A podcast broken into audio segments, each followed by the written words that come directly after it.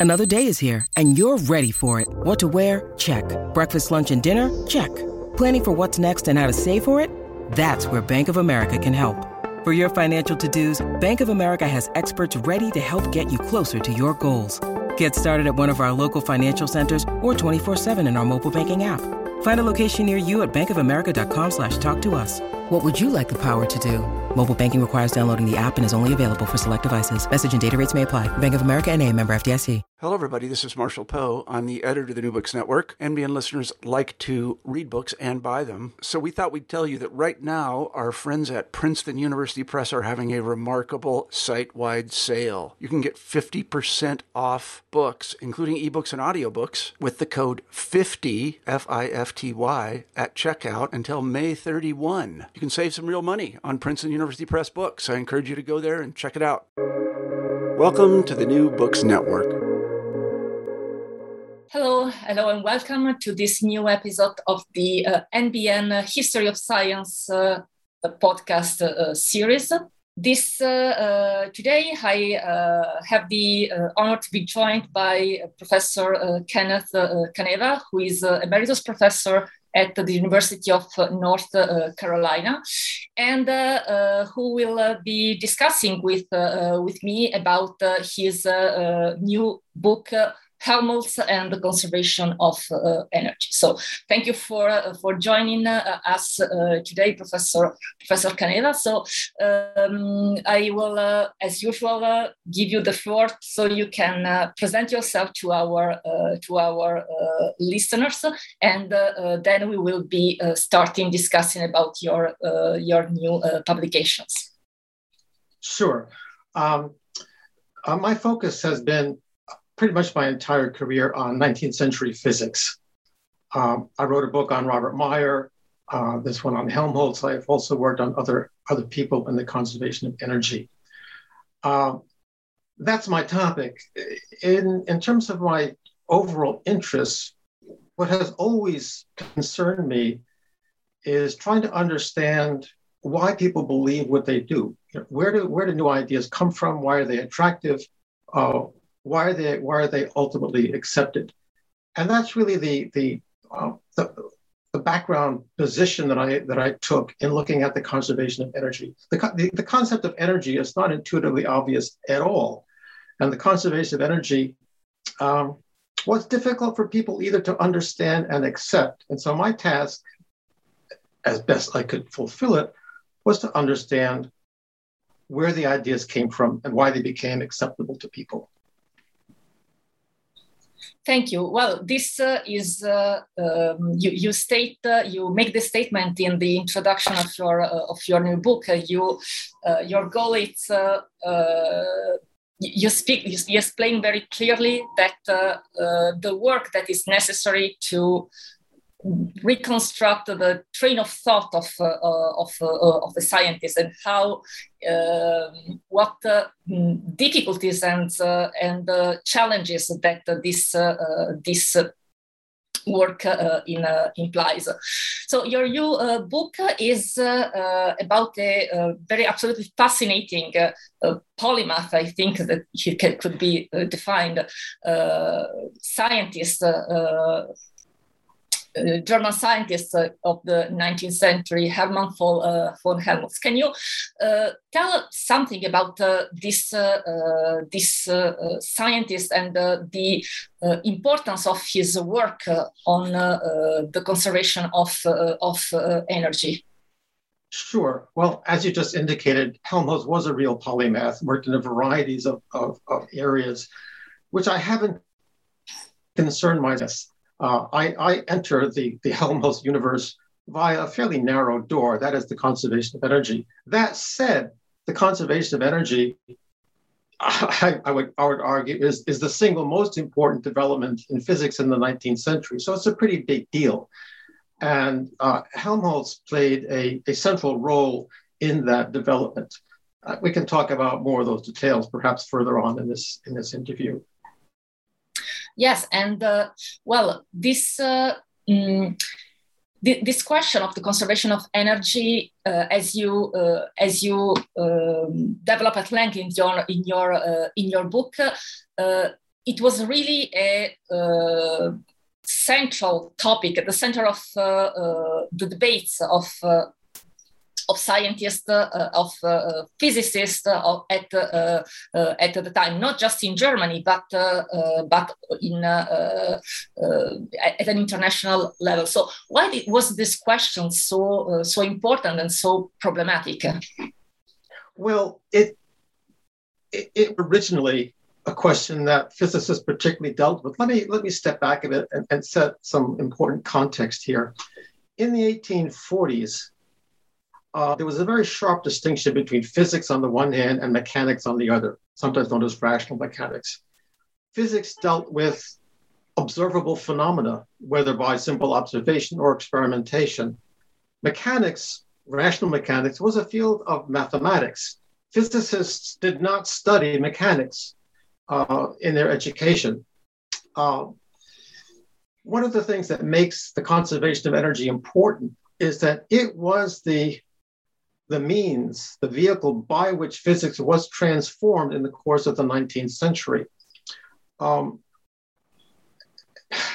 Helmholtz was trained as a, as a medical doctor, as you well know, uh, but he had a very strong, many strong, strong side interests, including 18th century rational mechanics and physics in general. Uh, one of the things that characterized mechanics that did not characterize physics was the attempt to find basic principles. In mechanics, there was the principle of the conservation of vis viva. Let's not worry about what that was. Uh, the principle of least action, etc. So, mechanics, as its own science, was conceived as a, as, as a deductive system, um, stemming as, as much as possible from a few basic assumptions, a few basic principles. Physics at the time knew nothing of this at all. There, there were no underlying principles in physics comparable to that. If we, if we fast forward to the end of the century, what one finds is especially thermodynamics uh, conceived as resting on two fundamental principles. Eventually, the conservation of energy, the first law of thermodynamics, and the second law having to deal with entropy.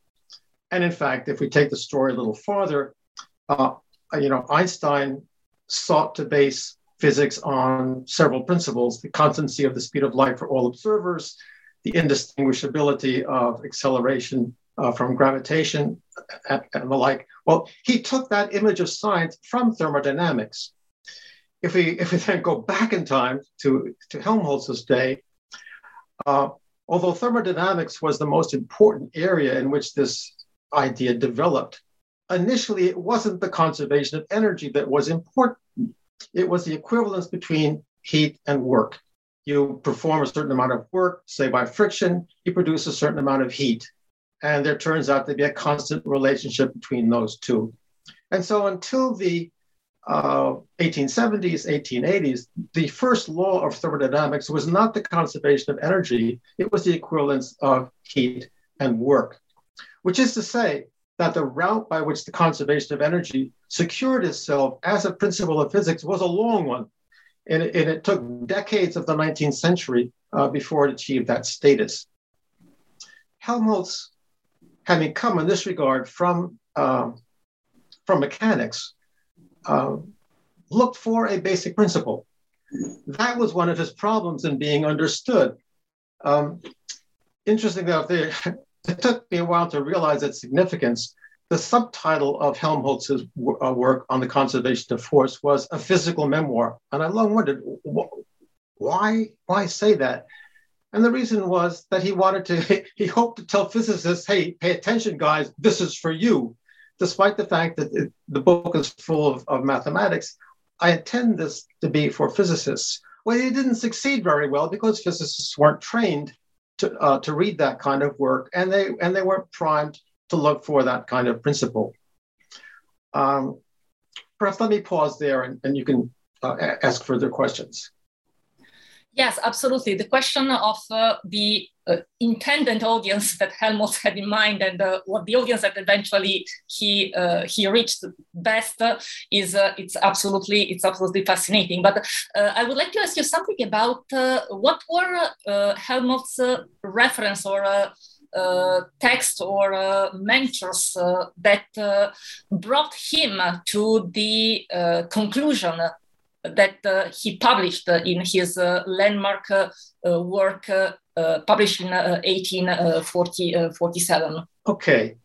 an important topic here, which I'm going to put aside for a second, we come back to it, is that there's a, there's a a profound confusion regarding Helmholtz's work. It's really kind of ironic.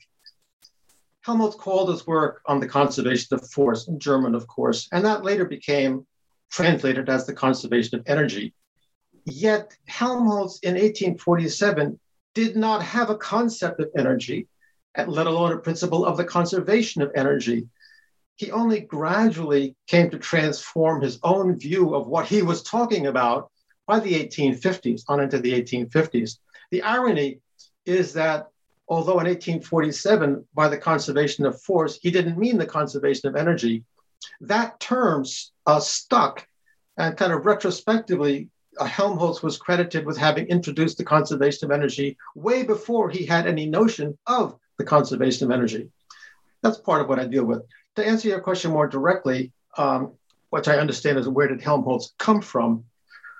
Well, my my my modus operandi here was to, to read everything and, and to glean from from Helmholtz's writings uh, what he said about what was important to him. He mentioned, for example, that as a medical student um, in Berlin in the 1830s, that he spent his time in the library reading books of 18th century mechanics. Aha, that was a clue. In fact, that was one of the most important clues that I picked up on. Uh, perhaps surprisingly enough, um, no one who had previously written on Helmholtz had really bothered to try to figure out what Helmholtz might have been reading and what that might have meant to him. One of my early discoveries, and this was kind of a, a bingo experience, uh, Googling around, I discovered that there was a, a published catalog of the books in the library of the Friedrich Wilhelm Institute that, I, that, that gave me concrete information on what exactly Helmholtz might have been reading. So although I, I, couldn't make, I couldn't be sure that he read absolutely this, I was able to to to circumscribe quite in, in narrow confines what Helmholtz sources might have been there, and that was important. Um, he also mentioned other things of interest. In other words, uh, for example, the the question of the vital force is there a is there a vital force? That is, is there some force of nature peculiar to organic beings is not reducible to the forces of, of physics and chemistry that somehow uh, controls organic development? Um, this field itself, this topic itself, underwent a profound transformation in the 1840s in the hands of Justus Liebig, a very famous German chemist who plays an important role in this story. Until Liebig got his hands on the topic, the vital force was generally invoked to explain things like growth, differentiation of cells, uh, the, the resistance of the organism to the deleterious effects of the environment, and the like. It was not used to explain animal heat or animals' exertion of motion, of force. Liebig was the person who invoked, or I should say, who criticized the vital force for ostensibly explaining animal heat and animal motion. It had never been invoked for that before. Helmholtz read this and saw that the if he, if he was to defeat the concept of a vital force in the most general way, what he had to do was to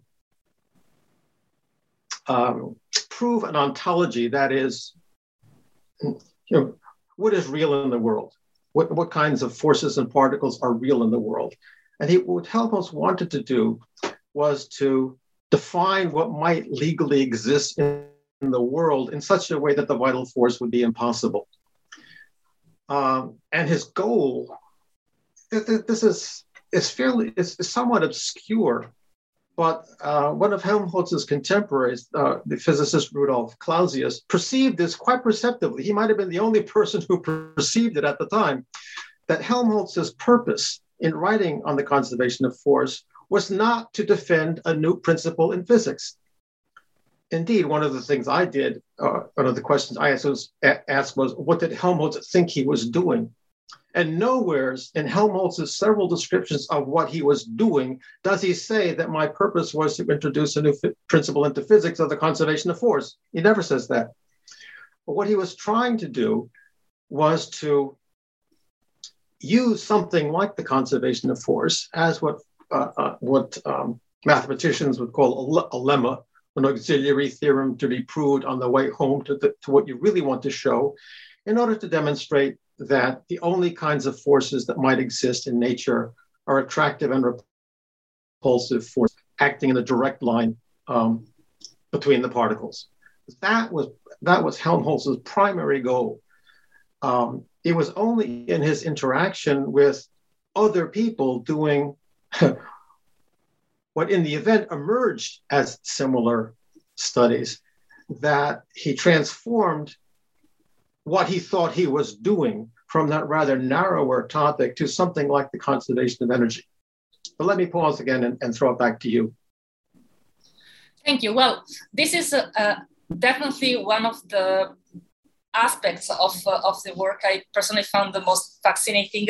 The effort uh, and the to really uh, try to think uh, how and what scientists, well, Helmholtz and his fellow colleagues uh, were thinking about to try to uh, imagine the uh, mentality and references and of of scientists and readers of Helmholtz back uh, back uh, uh, then, and which definitely it's a, lesson of methodology for uh, uh, every historian of, uh, of science. Um, but well, I would like to ask you something about the how the um, well, it was not a book. It's the essay that Helmholtz published in uh, 1847 was uh, what, what, kind of reactions uh, did it provoke in the just immediately when it uh, when it uh, appeared because uh, well there is a, a bit of um, let's say decalage between uh, how uh, the importance that uh, today is attributed to this work and the way it was received in immediately. Sure. Um, Helmholtz's work was not initially received very well by physicists. It was largely ignored. Again, partly because it didn't look like physics to the average physicist of the day. It looked like mechanics, and we don't deal with mechanics in physics. That was a problem. Uh, Helmholtz's work could only be assimilated into physics when physics had been transformed partly as a result of precisely the conservation of energy. Um, I, I, did look as best I could at people's reactions. Uh, unfortunately, people rarely say why they don't accept something. Um, one of the most uh, useful insights I gleaned was from Rudolf Clausius, I mentioned a moment ago. Uh, Clausius was an associate, a colleague of Helmholtz's in Berlin. He was as well trained in physics and mathematics also as anyone could be at the time. And yet he every virtually every comment he made regarding Helmholtz's work was critical. He didn't accept it. He didn't see its importance. One reason for this was again alongside uh, Clausius's recognition that what Helmholtz was mostly interested in was an ontological question. That is, what is the nature of matter and its forces. Clausius believed that certain phenomena of elasticity implied that there were forces in nature that depended on the direction between the part of the line between the particles. And if that's true, then Helmholtz's work has to be false. It can't be true. So that was one reason that one prominent physicist didn't get on the, the Helmholtzian, Helmholtzian bandwagon. Uh, I won't mention others except to say that it, it's, it's enthusiastic, it's often difficult to say why they weren't enthusiastic.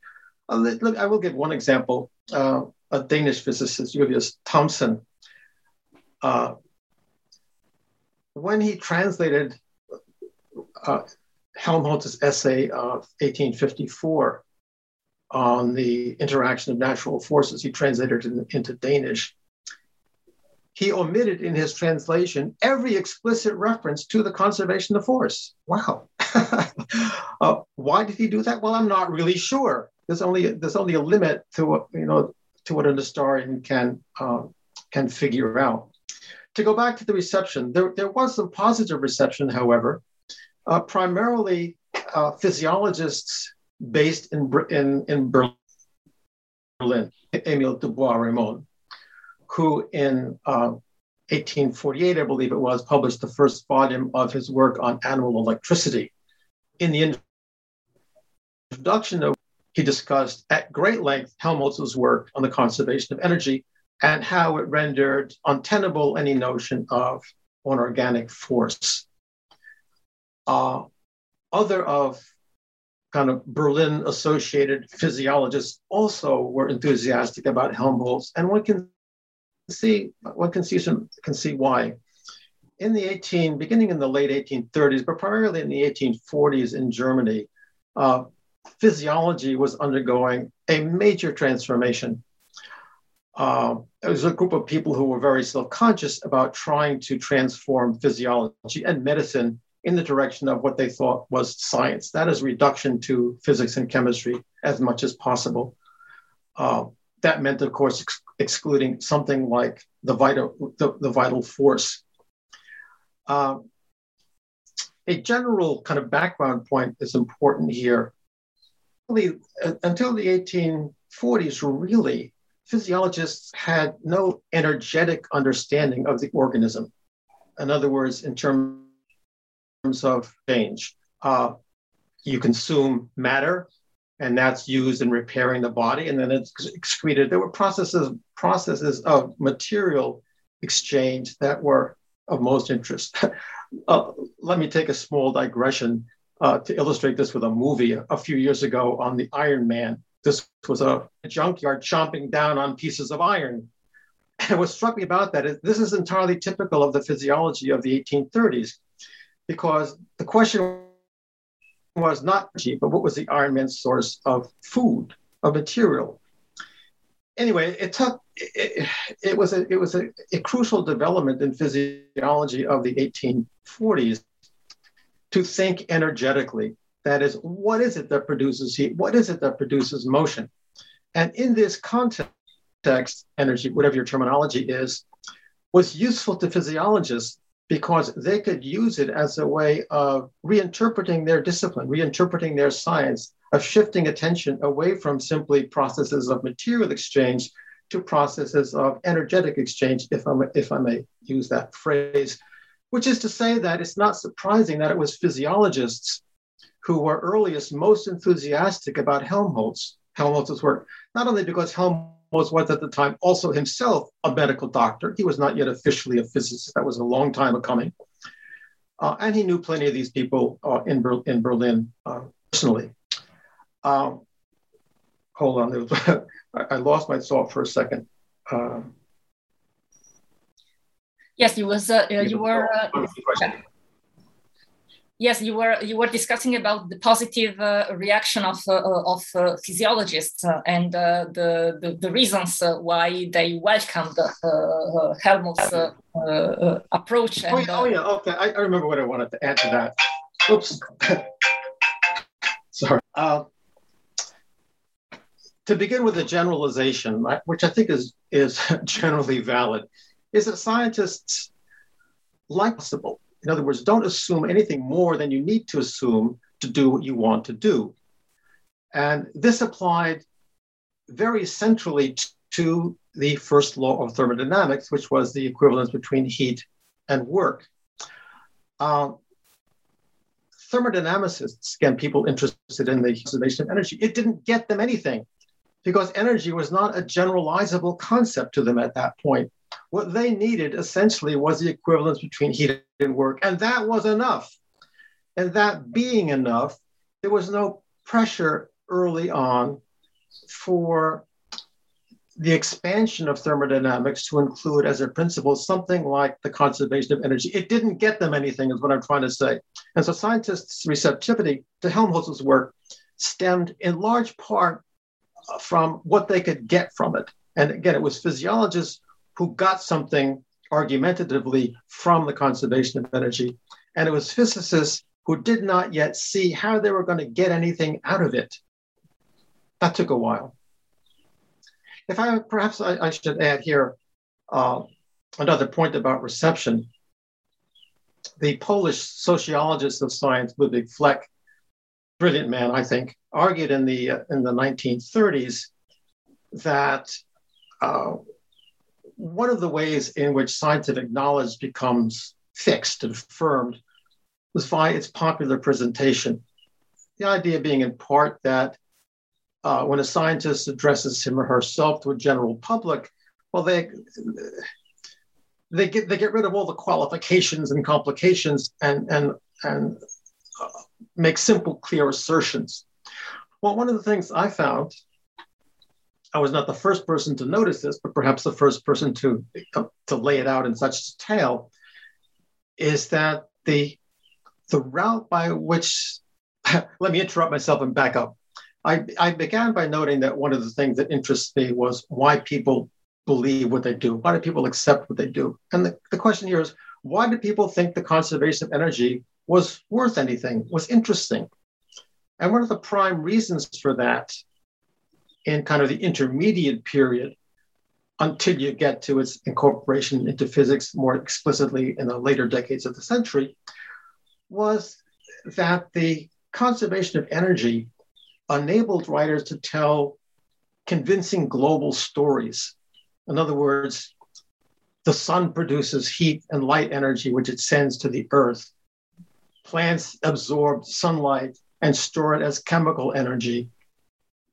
Uh, animals eat plants and transform that chemical energy into, um, into heat and the performance of work, etc., etc. In other words, the conservation of energy enabled one to tell really cosmic stories in a convincing way that tied together a huge number of otherwise isolated phenomena. And that's one of the things that principally made it convincing, not its application to the solution of this or that problem in physics.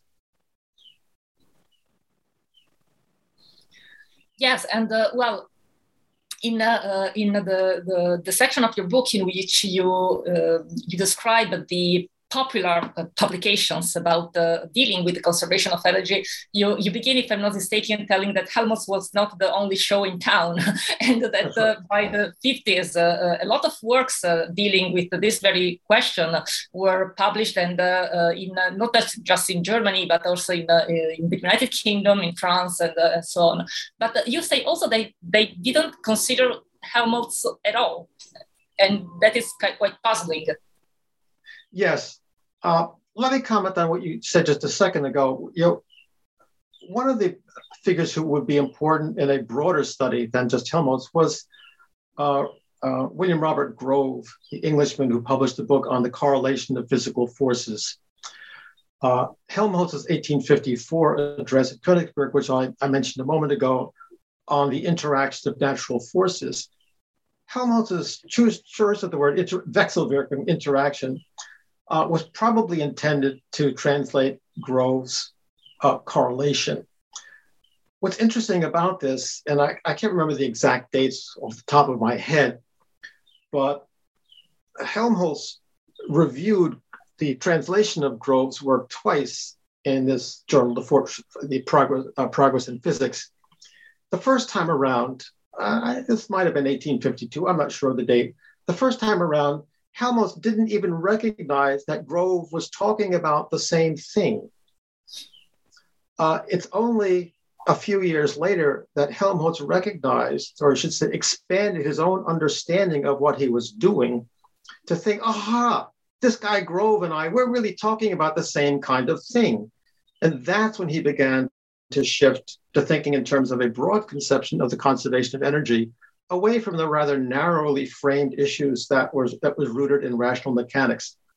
let me give another example of this. I, I dealt at length with this this in, in the book in, in ways that my own understanding was tra- was in the process of transforming even as the book was was was being printed. Uh, one of the the topics that interested me and that that led me to choose Helmholtz.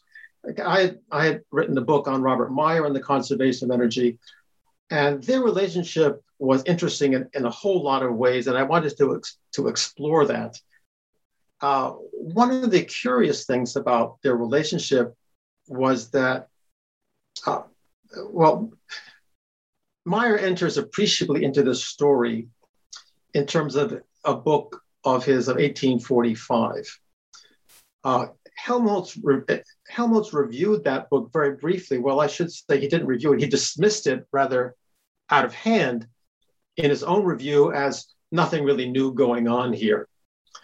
And that's curious because there really was a lot going on that was new in, in Mayer's book.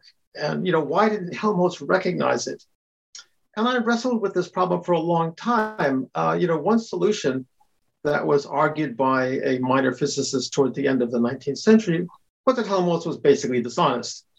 He wanted to suppress all knowledge of what Mayer was doing to, to enhance the significance of his own work. Well, I, I won't say that Helmholtz was above doing that, but I think that's probably not a sufficient explanation of what was going on. I, I think it's it, it's more than it's more than likely that the reason that Helmholtz dismissed Mayer's work, which is a brilliant work, a brilliant work, was that he didn't see them talking about the same thing. uh, uh, it wasn't until years later that Helmholtz had transformed his own thinking of what he was writing about that he might have been able to see that he and Mayer and Grove were talking about the same thing that is, the conservation of force, the conservation of energy. So it's in this sense that I say that, you know, Helmholtz is, you know, if we talk about, you know, science, uh, I'm sorry, historians of science these days don't have much truck with the concept of discovery. It's, it's problematic in, in multiple ways. But if we can relax ourselves a little bit, one could, one could make a plausible argument that Helmholtz didn't discover the conservation of energy till the 1850s uh, as a result of his interaction with other like spirited work. Let me pause there. Yes, well, this is uh, definitely an aspect of the history of science that uh, I believe uh, the public uh, do not doesn't suspect the existence out because uh, well we imagine uh, scientists uh, working very straightforward and uh, uh, not uh, and being speaking more or less all the same languages. But well they are human beings. And uh, uh, and uh, they they can behave in a way that shall be could be surprising for for us that might have a kind of idealized image of of of them but uh, when uh, finally the uh, Helmholtz work was uh, uh, accepted, let's say, by, by physicists, and uh, so you, you say that it was by the end, of the last decades of the, of, of the century. So how did it happen? And what was Helmholtz's role in, in, this, in this process?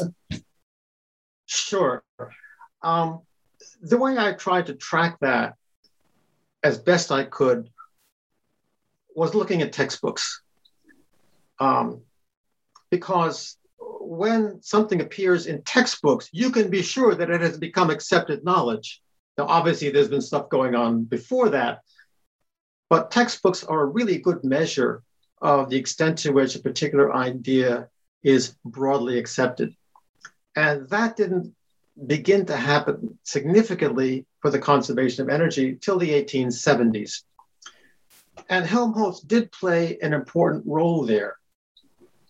Uh, I forget who it was now who's, who noted that um, in order for a scientific theory, an idea to be believable, uh, I'm sorry, in order to be accepted, it has to be believable.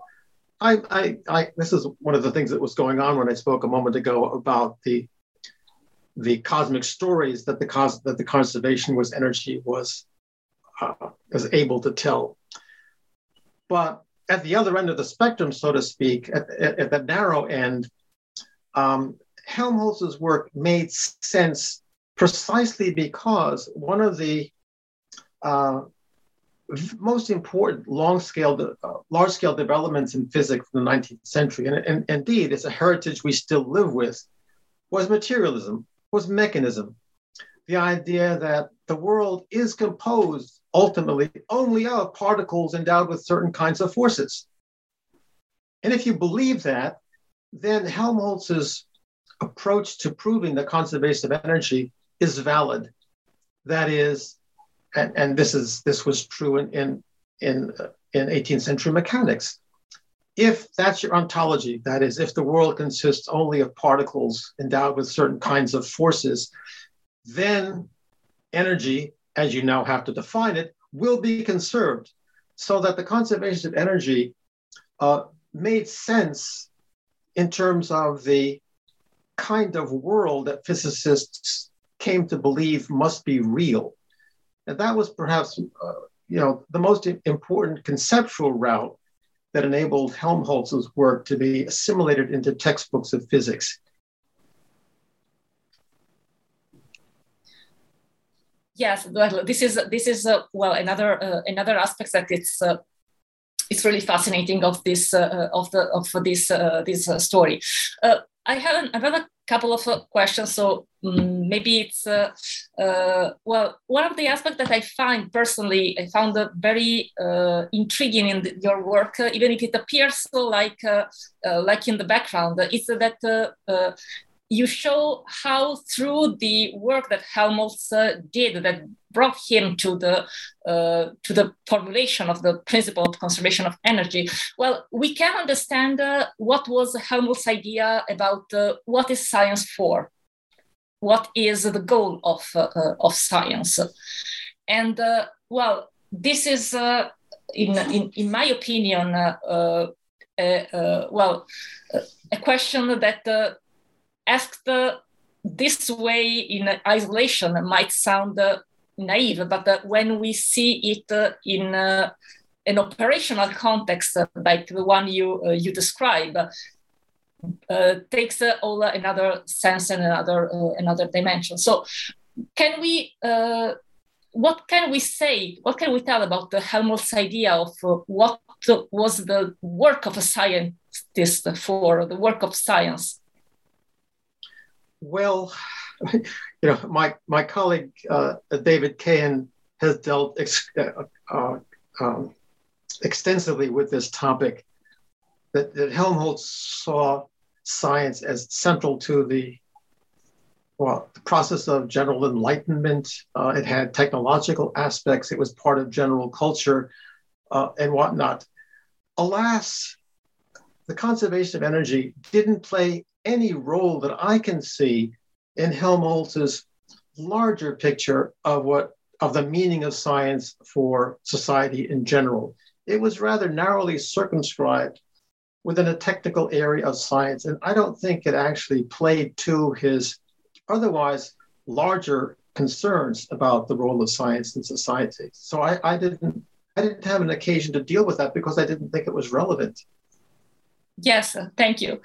And uh, well, my last question is about uh, what uh, topic, uh, what uh, are you working on right now? If it is okay for you to to share this this this information. Sure. let me make one other comment before I answer that. Helmholtz's attitude towards the conservation of energy is really peculiar. Um, Helmholtz was an epistemologist. That is, he cared deeply about the origins and the grounding of scientific theories. Are, are they based in experience? Are they based in mathematics? Where are they based? And he never found an adequate answer to that question with regard to the conservation of energy. It's really curious. Um, he gave a talk, uh, well, I should say, a, an introduction to uh, um, a lecture series. I forget whether this was the 1870s or 80s, I forget just when, in which he outlined the major developments in physics in the 19th century. And he doesn't mention the conservation of energy. in the uh, in the 1780s and 90s in particular, there was great interest, broad interest among scientists and about philosophically uh, I'm sorry, scientifically interested philosophers uh, about the nature of knowledge and, and, the, and the conservation of energy uh, played an important role here because it was seemingly a basic principle. Helmholtz was the most famous person in Germany with regard to the conservation of energy. He had published on epistemological issues. He said not a word on this topic. He never engaged the discussion. Uh, whereas no one's opinion would have been greeted with more with more approval than his. And I think the reason is he didn't know what to say. He didn't know what to do with the conservation of energy. Uh, it didn't follow strictly in a, in a mathematical way. And Helmholtz's understanding of the grounding of science, epistemology, did have a place for abstract principles, as did Einstein. So the irony is that although Helmholtz is clearly one of the originators of the idea of the conservation of energy. And his understanding of it was one of the primary routes by which it entered textbooks and was accepted. At the end of the day, he didn't know what to do with it. Answer your question. Well, uh, when my book appeared, uh, I wondered really, uh, do I have a scholarly existence. And answering the question, I, I, began work on another topic, on another, I should say, another book. Uh, guess what? It's on the conservation of energy. Um, and my my jumping off point here was a, a famous article that Thomas Kuhn wrote uh, in 1959 entitled Energy Conservation as an Example of Simultaneous Discovery. Well, the notion of, of discovery, as I said, is problematic, let alone simultaneous discovery. So I don't really go into that. But what Kuhn tried to do was to explain why, over a span of about 10 years, 10 or 12 people came up with ideas that we see as clustered around the conservation of energy. He wanted to understand what, what larger societal or scientific circumstances existed that, that, that but a terrible job but the question remains, and I want to do a better job. So I've, I've expanded my set of scientists from a dozen to, I don't know, maybe 20.